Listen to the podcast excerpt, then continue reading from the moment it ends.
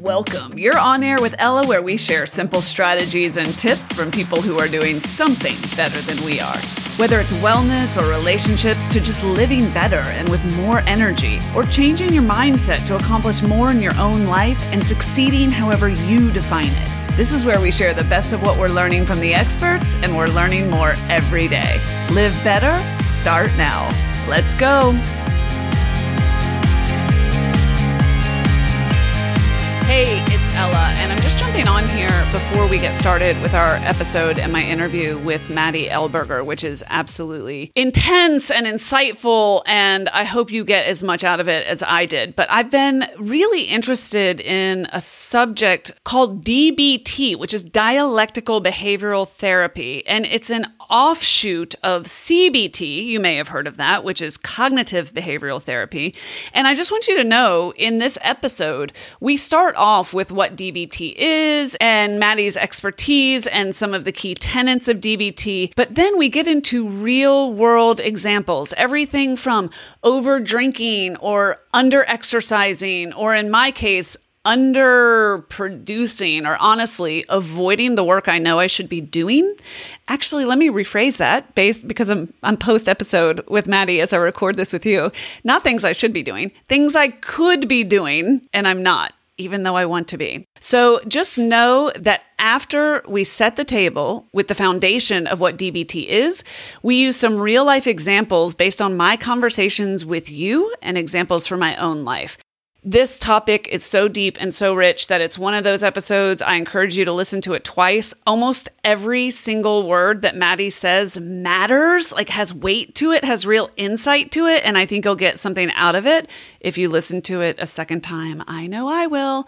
All right, let me know what questions you have, because this is D B T one oh one, and I assure you there will be D B T one oh two based on your questions.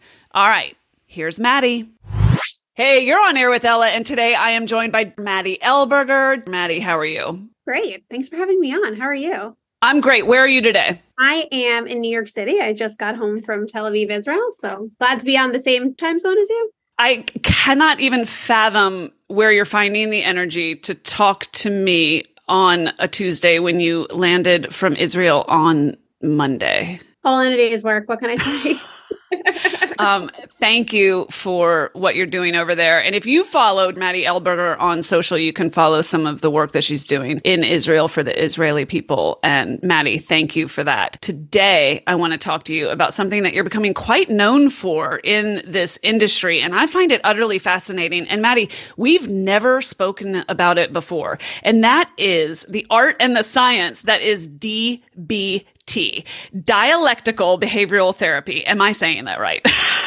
Absolutely are. Nice job.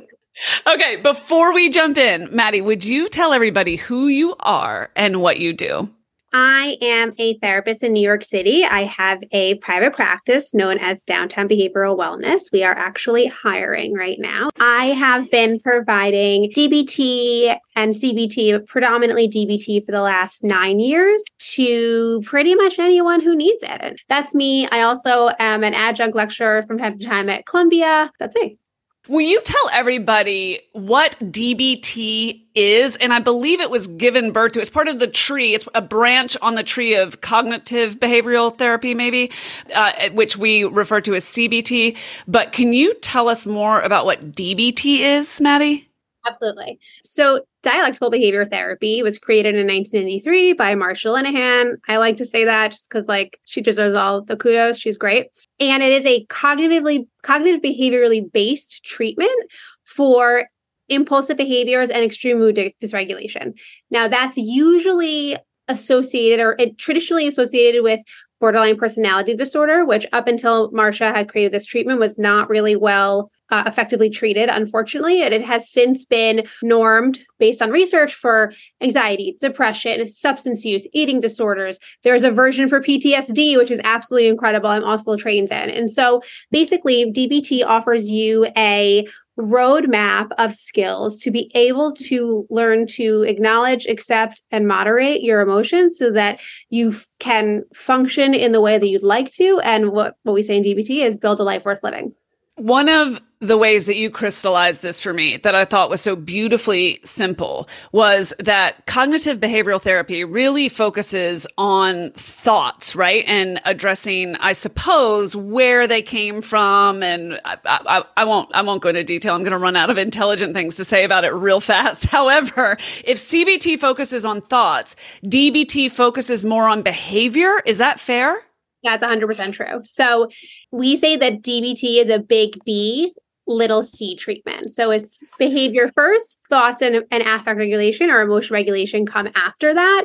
And it's the idea for people who experience really big emotions, like really severe emotion dysregulation or personality disorder or whatever, whatever it might be. Changing your thoughts is actually really hard and can get really frustrating. So folks who have been in traditional therapy, traditional really good C B T, like really good C B T, will often feel really invalidated and incapable of actually creating change because the mechanism of which to change when you have really black and white thinking or really rigid thinking is not through challenging your thoughts, right? It's through behavior change. I always like to say the thoughts will follow the behavior and the emotion will come with it. You got to prove to yourself that you can do it differently to know that you can do it differently. Yes, it makes so much sense to me. So on this show, we have talked about emotions, behaviors, and thoughts and sort of that triad and how they're all uh, interdependent, I would say. Like if you hit one, you're going to affect the other, right? And where I would get stuck with traditional therapy, and this is not a harangue on traditional therapy at all. I think cognitive behavioral therapy is absolutely amazing, but it, it really speaks to me when we talk about focusing on behavior, changing our actions in order to drive new thoughts, in order to drive new emotional responses. To me, I've never, I've never thought my way out of a slump, for example. Like when I get in a funk, I have never thought my way out of that. It has always required action. Another word for action, of course, is behavior. Is that, is, is that resonating with some of the tenets of D B T? Absolutely. Yeah, totally. I mean, we actually have four areas of, we want to talk tenets, right? So D B T is split into mindfulness, distress tolerance, emotion regulation, and interpersonal effectiveness. Maddy, will you say those again? Mindfulness, distress tolerance, emotion regulation, and interpersonal effectiveness. And interpersonal effectiveness. I would love to deep dive into those, sort of using real world examples if we can. We talked at the top about how this therapy can be extremely useful for P T S D, for anxiety, for personality disorders. But Maddy, I really, if it's acceptable to do so, I want to cast a wider net because so much of what you talk about is applicable to people who are struggling to, in my mind, with the day to day, who might might be doing one of the overs, overeating, overstressing, over shopping, over drinking, or the unders of any of those versions, right? Totally. I, I want to pull, I want everyone to pull a seat up to the table as we jump into these four, what you're saying, these are the four real skills, the real yeah. key, okay. Skill modules is what we call them, but they're basically uh, like skill focus areas. Okay. As a D B T therapist, I'm I use D B T with everybody, even my people who aren't in traditional D B T. So that it all makes sense to me. That's kind of the point. Anybody could use D B T.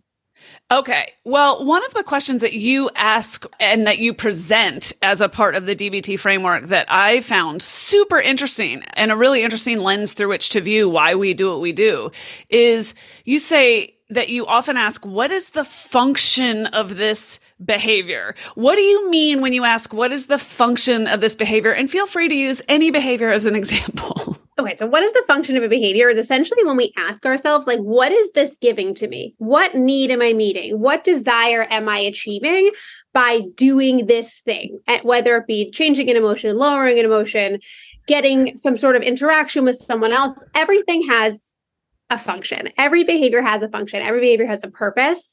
Nothing occurs in a vacuum, right? So I will talk, I can use myself because I use C B T skills all the time.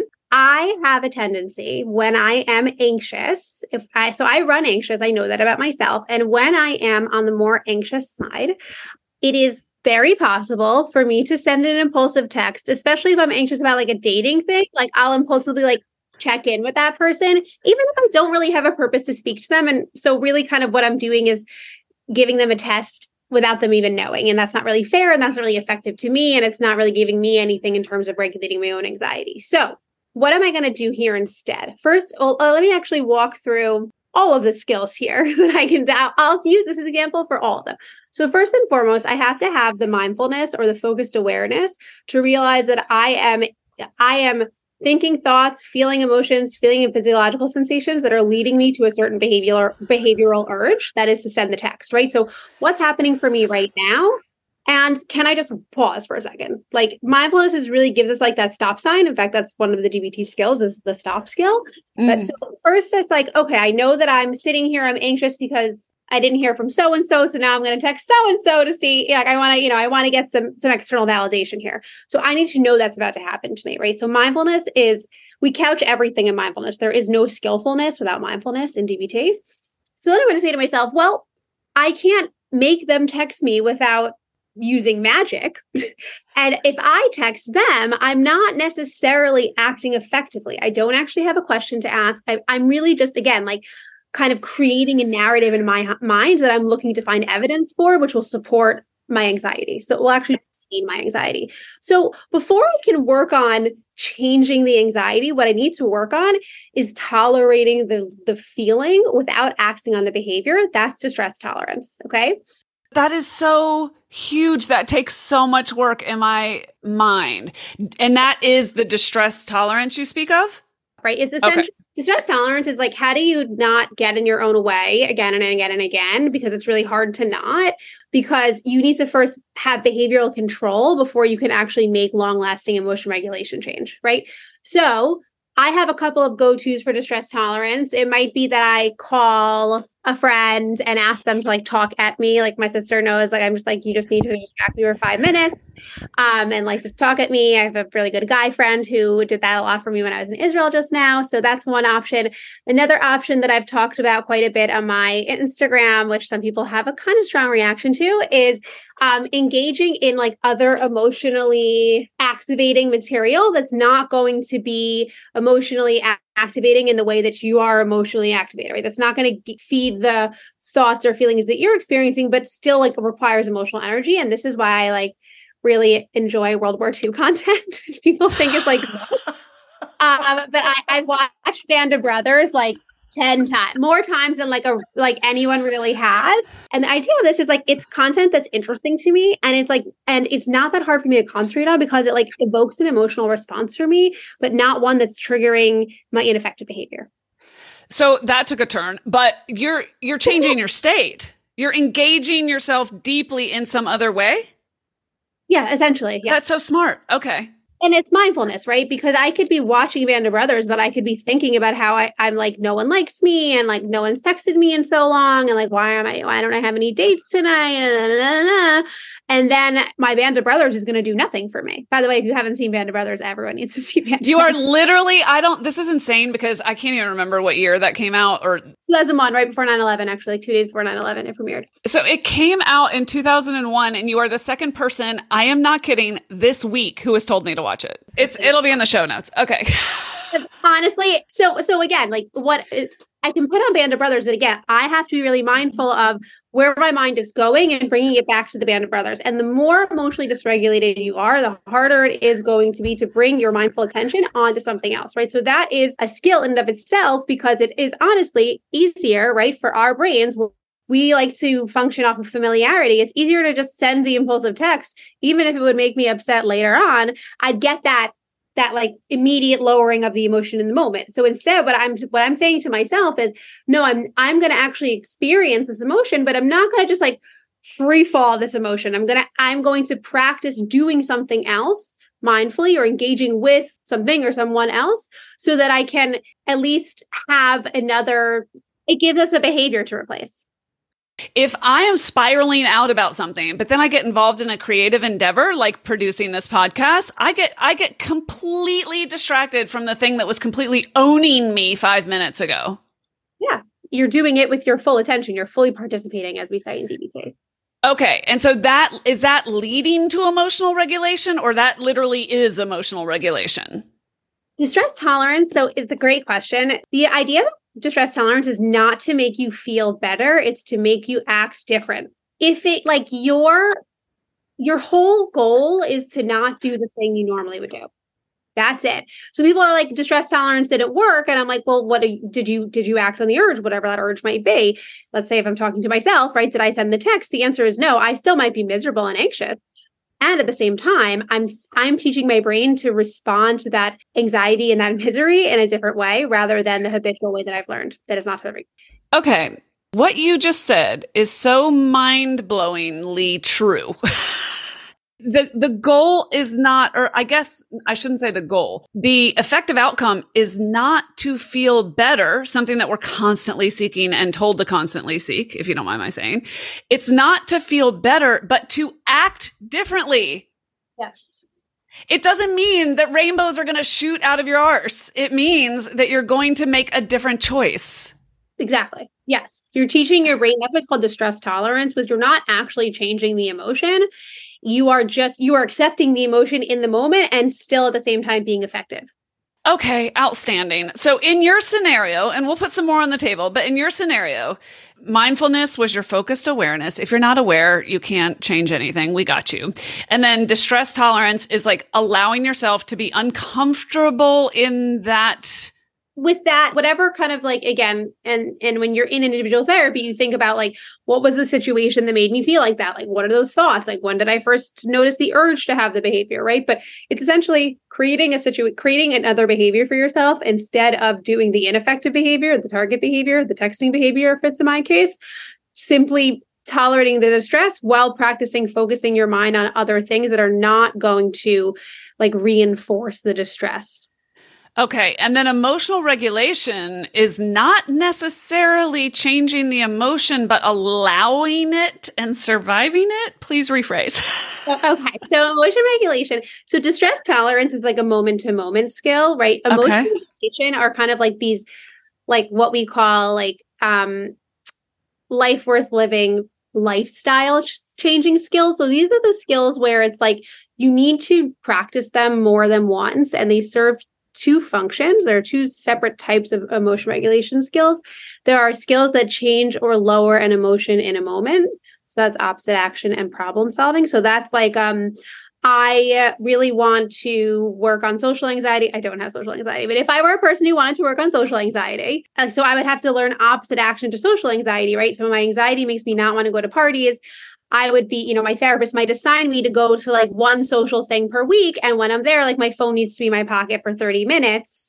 And that's kind of like emotional exposure that will change the emotion in the moment and over time. So we have changing the emotion in the moment or regulating, lowering the intensity. And we also have the experience of actually raising our emotional baseline so that we're less vulnerable to extreme ups and downs, right? So this is not the like, life is always great. This is the, well, when life, when like life things happen, how do I put myself in a position by the, by practicing certain emotion regulation lifestyle skills so that it doesn't actually hit me as hard because I've actually created a cushion in my brain. This this makes a lot of sense to me. Mindfulness and distress tolerance are moment to moment. I'm going to call them micro skills, not because the skills are small, but because they're needed in micro micro circumstances. You're saying emotional regulation comes in time. That's what happens when you do the work. That's what happens when you evolve. And that's at a macro level. You are raising your emotional baseline so that you're not, for example, so darn reactive. Correct. Okay, I have a t- one thing that I lost in your explanation that I just want to capture. And you were giving some examples of how to build distress tolerance. And one was opposite action, which is very much what I think of when I think of C B T. What was the other one that you said? There was another there was another bullet there, if you will. Problem solving. Problem, Problem solving. solving. Okay, we'll we'll save that for the anecdotes. Uh, we'll we'll get into some specifics before we jump into that, but thank you for giving me that. So on a macro level, we were at emotional regulation. Is interpersonal effectiveness also going to be on the macro level? Yes, it, these things take practice to be able to like learn the new behavior. Sure, sure. And you need to like use them in the moment. Okay. Same with emotion regulation. It's just that you're not getting like the function. The point of the skill is to be used over and over again. It's to l- it's learning new behavior as opposed to just stopping another behavior. Yes, it sounds like a new state of being. Tell me what interpersonal effectiveness is in D B T. Sure. So interpersonal effectiveness is basically the set of skills that helps us be the version of ourselves that's that like reflects our values in relationships. And those are any relationships. I'm not just talking about like partner relationships, friend relationships, work relationships, like sure. your mailman, like it doesn't matter. Interpersonal interactions, right? So be the person that, that is reflective of our values. So act in that way. And also get what we want or need from our relationships so that they are balanced and, again, reflecting our values. It's how to improve our interactions with other humans, essentially. Okay. So you were vulnerable and shared with us that sometimes you do an anxiety text. So I am going to put one of mine on the table, and I want to use this framework to talk about it, if that's cool with you. Great. Love that. We call this like, it's what we do in skills group. People bring in their examples and we like workshop them. That's how we learn. This is fabulous. Okay. Outstanding. And I, and then I have three, three listener examples, but mine is I am in a state, meaning like, um, place in my life where I need to be in deep creative work right now. And I have built the space for it. I have built the capacity for it. And guess what I'm doing instead of creating? I'm consuming. So that used to be binge eating. And my listeners know that. Anyone who's listened to the archives knows that that used to be binge eating. And that is, that is a long dead issue for me. I'm happy to report, but I'm only realizing as I'm saying these words to you, I'm only connecting the dots on the pattern here. Now, my consumption is in the form of other resources, other people's materials. So a very practical example, Maddy, is I'm in this space where I've created a space for myself to build this business. And I used to be swamped with my other work as a consultant. Okay. So now I'm in the space. And what am I doing with that capacity? I am spending it consuming other people's content. So I might listen to six podcasts a day. Six, Maddy, six podcasts a day. And you know what I'm not doing? I'm not producing. So that is something, and I am aware enough to know that I'm doing it. Only just recently did I sort of admit to myself I was doing that. And I have got to stop, but it's easier. So I haven't stopped. So do you want me to D B T you right now? I want you to, I want you to D B T me, or I want you to Maddy me right now. Okay. Good luck. So, okay. So, so when you think about producing or creating or like being in that creative state, what thoughts come up for you? Like, what's the first thing you think about of like the, like, what's the thing that's pushing you away? What's the threat, if you will? I can't do it to the level that I want to do it. In other words, I'll fail. Okay. Right. I won't be able to do it good enough. Like it won't be good enough. And so, so what emotion is that, do you think? I mean, I know it's fear. It probably wears a couple of different outfits, um, but at the end of the day, it's fear. Yeah, I would say like anxiety is the overarching thing. We could maybe argue a little bit of shame, like thinking that you're not doing, you're not good enough. But I really think anxiety is the emotion that we're dealing with here. The natural reaction to anxiety is to withdraw, like to hide from the thing that's making us uncomfortable. That is like a anthropological learned thing since the beginning of humans, okay? I am one hundred percent doing that. Okay, great. Like, that's fine. That, that's like what you should be doing in theory, right? Like, it's like that's what your brain is going to tell you to do because it's protective. What we say is when we experience anxiety, what we want to do, if we are safe, right? If there's a tiger in the room, run. But as long as you are safe, we want to unlearn that connection between this thing and like threat or like fear of death. Basically, anxiety at a certain level, like it, it all it comes from is like the fear that you are going to be harmed. So obviously failing isn't actually bodily harm, but your body, re- your body doesn't know that. So I asked you what the function, like what, what is this doing for you? Because you want to understand that your thought is I'm not like the, the anxiety thought is I'm going to fuck this up. Like I'm going to mess this up or I'm not going to be able to complete it. And so the automatic reaction is I'm just going to run away from it. Like maybe I'll be able to do it later. Future me will nail this. Yeah, one hundred percent. By the way, like future you probably would nail it. And at the same time, current you would also nail it, right? Mm-hmm. And so like, and this is just classic when we have like a million emails, to, you know, it's anything where we get overwhelmed. It usually means like we feel like we're, we can't take care of everything and then we run away from it. Okay. Like traditionally, if I were to say to you, right, like what we have to do here is create an action plan, right? That you're going to commit to using a couple of different skills that you're, where you're going to say, I'm going to start doing the creative thing at a certain time every day. You're going to set a timer on your phone. And this way, regardless of whether or not you're anxious, you're practicing engaging in the thing mindfully. You're exposing yourself to it. This is what opposite action is, right? You're exposing yourself to the feeling of anxiety and engaging with the thing anyway. You're also doing emotion regulation because you are working, you have a goal and you're taking like piecewise steps to meet that goal effectively. Otherwise, when we have a goal, but we don't actually break it down enough to get to it, that makes us feel worse. But every time we do a thing that like takes us closer to the goal that we have, like the challenge that we're experiencing, we actually get a ton of emotional benefit from that. Like that feeling of pride, self-efficacy is a lot of times associated with like feeling happy, like the idea that you know that you can do what you're setting out to doing. So you have to start off by just saying like, I just have to do this. So I'm going to like, as if I'm going to be charged if I don't do this for twenty minutes every Monday, Wednesday, and Friday at eleven a.m., I'm I'm just going to do it. But essentially, it's in life, it's like, I would be like, let's come up with a plan. Let's choose days. Let's choose activities. Let's choose an amount of time. And I also want you to like text me the evidence that you did it. I have probably six friends right now in my circle who want to write a book, who have started writing a book and haven't finished writing a book, or they're somewhere on the spectrum of book writing. Okay.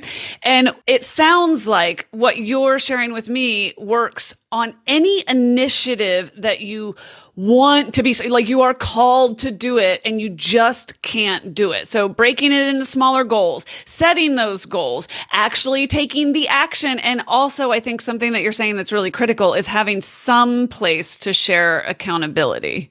Like, I like that just because that way you like can't say you forgot or you didn't get at you like you, you can't let yourself out of it. But I also will point out that you said the word can't, and I like to say that can't is a fear word because most of the time we actually can do the thing that we're talking about. It's so can't usually represents I don't think I I don't know if I'm going to be able to do it right, or like I'm afraid to do it essentially.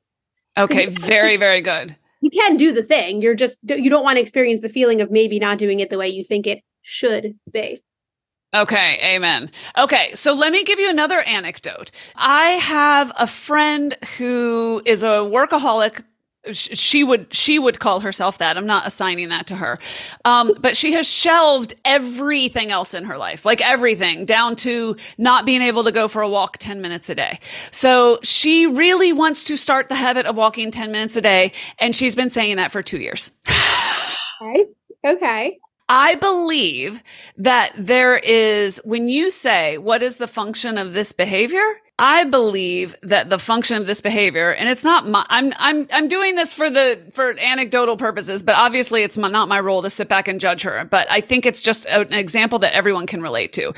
I think the function of that behavior is by not doing so, by not taking even like a modicum's worth of care of her, of herself, it is doing something for her. And I think that's the question that would be worth sitting with. What would you add to that? Or how would you, how would you redirect me or her? Right. So when people, when we, when we do things that ultimately like don't, we don't want to be doing, we know that like at some juncture, it's going to make us feel bad, like sending the ineffective text or not going on the walk when you said you're going to, what's the function of that? Right. Again, the question comes back to what, what are you getting out of that? Because we don't do anything where we don't get something out of it. And so what, what your friend is getting out of that is not experiencing the discomfort of having to do the thing that she's trying to do and hasn't yet been able to do. That's what she's getting out of it. That's what's maintaining the avoidance behavior. Avoidance is one of the strongest behavioral, like it's it's so self-reinforcing because the, the emotion goes away the second we take away the stimuli. So if it's like the stimulus is walking, then once it's like, oh, I'm not going to go my walk, there's no there's no emotion there anymore. Okay, I want to I want to dive into that. The emotion goes away when we take away the stimuli. Is that, am I saying that correctly? Okay, can you apply that to this example? Another girlfriend might, she she doesn't have a drinking problem in the traditional sense. Again, I'm speaking for this person. But when she goes out socially and she wants to have one drink, she invariably has three and says, I don't need three. I don't want three. I only want one.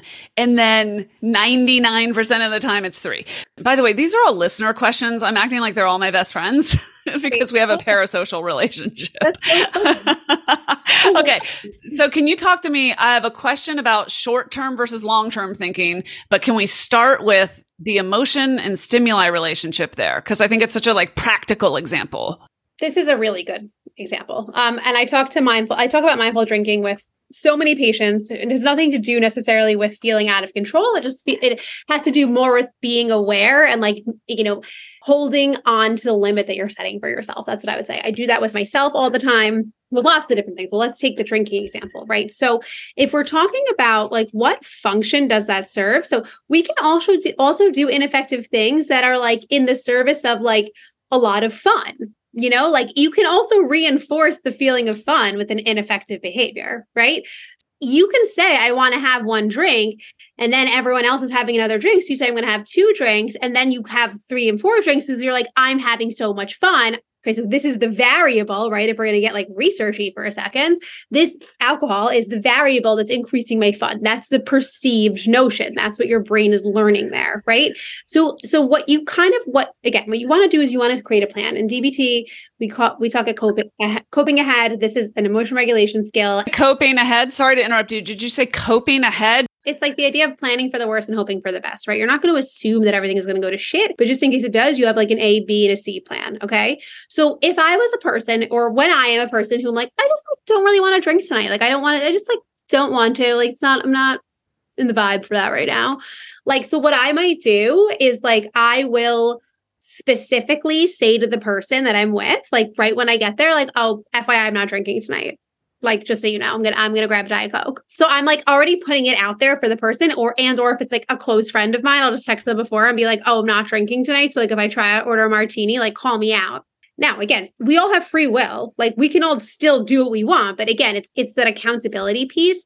And it's also in certain scenarios, like don't order the bottle of wine. If your friend is like, should we get a bottle? Then the answer needs to be no. And that's where you take the stimulus away, so that you no longer feel the emotion. So like it will be a lot easier to not drink if you don't have it right in front of you accessible, right? So it's creating systems, creating an environment where we're containing and maintaining for the stimulus that's going to make us dysregulated.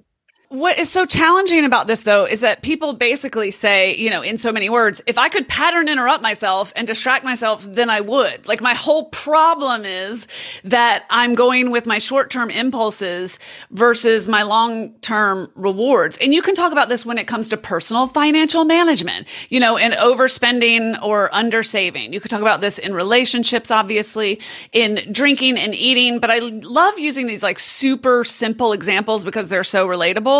So in the same example, if someone says, yeah, but Maddy, like that's my whole problem. My short-term impulse is so much sexier than the long-term reward of not doing something. That's, that's not incorrect. There's nothing that I'm going to say. Like, obviously the thing that you're doing is giving you something. Otherwise you wouldn't keep doing it. it everything we do does something for us. The question is like, is it working for you? Is it working for you in the long term, right? Yeah, I know. It's annoying to have to think in the long term. It's asking us to think about our long-term goals. So no, you're not always going to be able to get that short-term immediate release if you are trying to maintain a long-term goal. And if that goal is just practicing holding your limits, whatever those might be, then you just need to do that in the moment. And that, that's what we're going to plan for that. We're going to figure out all the things. We're going to troubleshoot all the potential things that could get in the way of you holding your limit so that you can't really say you didn't have a way to do it. Now, sometimes we just don't do the thing. And that's okay. These are behaviors that are learned over time. But this is what I mean by plan for their uh, plan for the worst, hope for the best. And we should say, at the end of the day, if someone is struggling with something time and time and time again, that is the perfect example for when D B T intervention can be useful, right? So to the to the listener who's joined us in this conversation, they're like, I wanted this to be fixed by the end of this podcast. Like, part of the point is some of these patterns are so deeply ingrained. Like, I'll I'll put myself up on the chopping block again. Well, that was violent. I'll put myself up as the example again. In my example, like a very simple first step for me would be to ha- create my own accountability system in the scenario that I described to you. Yeah, no, exactly. Right. That's setting up a plan. That's coping ahead, right? So I'm going to say to my friend that I'm not drinking. I'm going to, you know, go into the bathroom and do ten jumping jacks just to kind of like change my heart rate. I'm going to splash cold water on my face and do like a modified tip skill, whatever it is you need to do. Insert whatever distress tolerance you need to do in order to not act on the urge. Because just not acting on the urge is is a huge part of behavior change and, and emotion regulation. Like you said, like you, like I said, you can't change, you can really moderate your emotions if you're if you feel behaviorally out of control. Okay. And I just want to repeat that you are not promising that people will feel better or feel dandy about it. You're saying that if this process is followed, then the goal is to act differently. Yes. And, right. There's always an and in D B T. Uh, we say and and not but, because we it's dialectical. You know, there's two, there's two ways to look at something at any given time. So yes. And the thing is, is that when we think about the skill of building mastery, which is, like I said, you set a goal that's challenging but still attainable, and then you create steps. You create your steps for yourself to get to that goal, right? So if your goal is, I want to practice setting limits for myself and holding them, then actually you will regulate your emotions a little bit, like after the fact, or like it will give you that like emotional cushion. It will build your baseline. If you come home and you're like, oh, like I kind of felt like a loser, or whatever judgment you're going to use for like not drinking, or like I feel like maybe I could have had more fun, which you don't even know is true. And at the same time, like I actually did the thing I was going to do, right? So that feeling that you can do a thing is so important, because if you can do one thing, then you can do another thing. And that's how you build new behavior. I always say nothing is more motivating than witnessing your own progress. Exactly. Exactly. Yes. Okay. Two more questions. You touched on the and but phenomenon. Can you just share with us why that is one of your sort of critical principles, what you mean and why we should be following along? one hundred percent. Language is a behavior. The way we talk is a behavior. What I want to do is I want to practice thinking dialectically. I want to practice thinking about the fact that there can be two realities at the same time that can be seemingly in opposition and still true. They can both be true. So what does that look like? That looks like, Ella, I loved being on the show. Like this was so great. And at the same time, I feel like the timing, I, I wasn't super clear about the timing. And so that's on me. Maybe next time you can let me know how much time needs to be blocked out. And that way it'll be a little more effective and feel a little less rushed. Can you just say for the record that that's a hypothetical example? Hypothetical. And my tact for creating examples in the moment is so poor. Like it's just poor. Maddy, you should hear me try to do metaphors live. It never goes well. Okay. So I re- very relatable. Okay. So anything after a but erases all that preceded it. Is that a fair shake? Yeah. It's not thinking dialectically. Like it's just not. It's like that thing can be true and the other thing can be true. Like, so why don't we speak like that? And it's really important when we're like talking about situations where we tend to be black and white in our thinking, or all or nothing, or, you know, idealizing versus devaluing. Like it, this is, it's really important. And at the same time, we want to kind of practice doing it all the time so that we can generalize that, like get used to the idea of these two things existing at once and it not being if or. I mean, in personal conflict, on a macro level, culturally, imagine if we stopped using the word but and started allowing that two things can be true, two experiences can be true at the same time. That's the experience of validation, which is so important. Being able to see someone's side without necessarily agreeing with it. That in itself could be an entire show. Maddy, last question for you. And this is really about other people. So, you know, the, the folks who are joining us today, like they're interested in personal development. They are interested in their own growth. They are interested in being accountable in order to get there. And one of the things that we struggle with is wanting to want other people in our lives to want the same things that we do. So here's my question. I had a listener say, you know, I'm close with my sister, but she really lives like a hermit, which is fine if she loved that, if she loved isolation and she liked being alone, but she talks incessantly about how lonely she is and how she's never doing anything. And she does a heavy sigh when she finds out that I'm doing something fun, you know, and has this, oh, if only attitude. And like the world is there for her. So she's describing the scenario. Does Sister A have any influence in this situation? Does she have anything she can do? And broadly speaking, what happens when we try to get other people to change? Like, is that a fool's errand? Ah, okay. So two separate questions. So oh, kind of the same thing. So in interpersonal, the, what is the goal of interpersonal effectiveness? Any interpersonal effectiveness skill is to walk away from a scenario, a conversation, a whatever it might be, feeling like you were the most effective version of yourself. Okay. What is not included in that is making someone, getting someone to do the thing you want them to do.